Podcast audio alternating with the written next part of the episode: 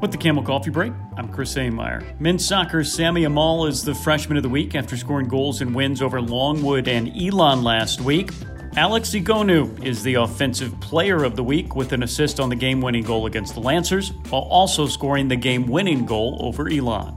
Women's lacrosse's Megan Matthews and Alex Salim have both earned Big South Player of the Week honors. Matthews totaled six points, including the last second goal to beat Coastal last week, while Salim came up with 21 saves in the win.